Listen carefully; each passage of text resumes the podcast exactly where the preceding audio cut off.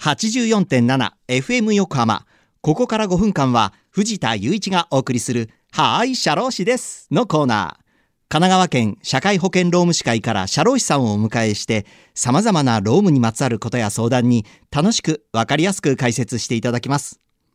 今週の社労士さんは自主専門事業部担当副会長山田道夫さんです。山田さん今週もよろしくお願いします。よろしくお願いします。さあ前回は労務相談室について伺いましたが、えー、今回は年金相談センターについてのお話です、えー、まずは神奈川県社会保険労務士会に設置されている年金相談センターに相談する方法を教えていただけますか？はい。前回お話しさせていただいた労務相談室と同様に現在は電話相談と対面でのご相談をお受けしています。はい、前回同様繰り返しになりますが、今回ホームページにアクセスしていただき、トップページに社労士に相談というタブがありますので、そこから年金相談をクリックしていただければ、大きく電話番号が表示されます。はい、年金相談は毎週月曜日と水曜日の10時から12時、13時から16時までの間、電話で相談をお受けしています。途中12時から13時の1時間は休憩を取らせていただいていますのでご承知おきください。はい、えー、労務相談が毎週火曜日と木曜日、そして年金相談は毎週月曜日と水曜日となっているわけですね。そうですね。曜日によってお受けできる相談が違いますので、今回ホームページを確認していただければと思います。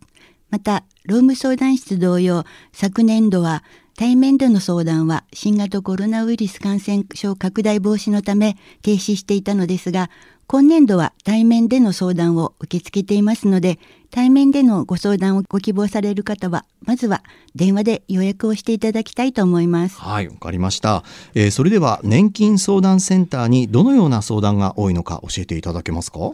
相談件数として昨年度は延べ222件のご相談をいただいています。内訳は老齢給付39件障害年金97件遺族年金12件となっています、はい、残りは相談者個別の相談内容となっています。これ件数で見ると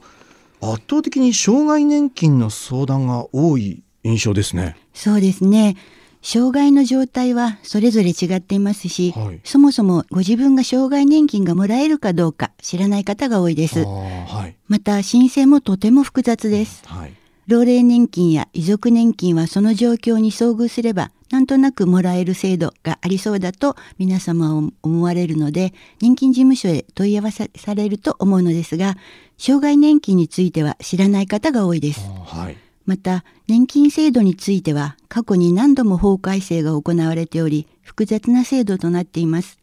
障害年金にかかわらず老齢年金や遺族年金についての申請書の記入や必要書類のご案内もしていますので年金全般についてお気軽にご相談いただければと思います。はい、わかりました。えー、前回の労務相談室では、まあ、電話や面談での相談の結果、解決に至らなかった場合、えー、社労士会労働紛争解決センター神奈川。で、まあ、当事者同士の自主的な解決までその案内をしていただけるということでしたけれども年金相談センターでは電話や面談の相談で例えば解決しなかった場合はこれどのようになってますか、はい、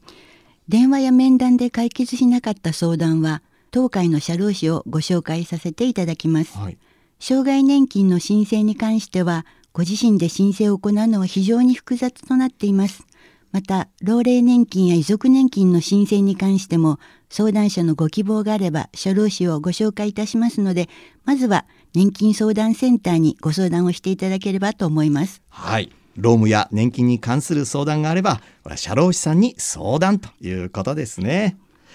ということでリスナーの皆さんいかがだったでしょうか？はい社労士です。では皆さんからのメールもお待ちしています。社労士さんに聞いてみたいことや、このコーナーへの感想もお待ちしています。メッセージをご紹介した方には、はーい、社労士です。オリジナルステッカーとオリジナルエコバッグをセットにしてプレゼントいたします。メールアドレスは、社労士アットマーク、fm 横浜 .jp、社労士アットマーク、fm 横浜 .jp まで。また、この番組のポッドキャストもアップされています。FM 横浜のポッドキャストのページや神奈川県社会保険労務士会のホームページからも飛べますのでぜひ聞いてみてください。さてそろそろお別れの時間です。ここまでのお相手は藤田雄一と山田道夫でした。この後は再び竹末しおりさんのテイクユアタイムでお楽しみください。それでははーいシャロー氏です。また来週の日曜日午後2時30分にお会いしましょう。皆さん良いお年を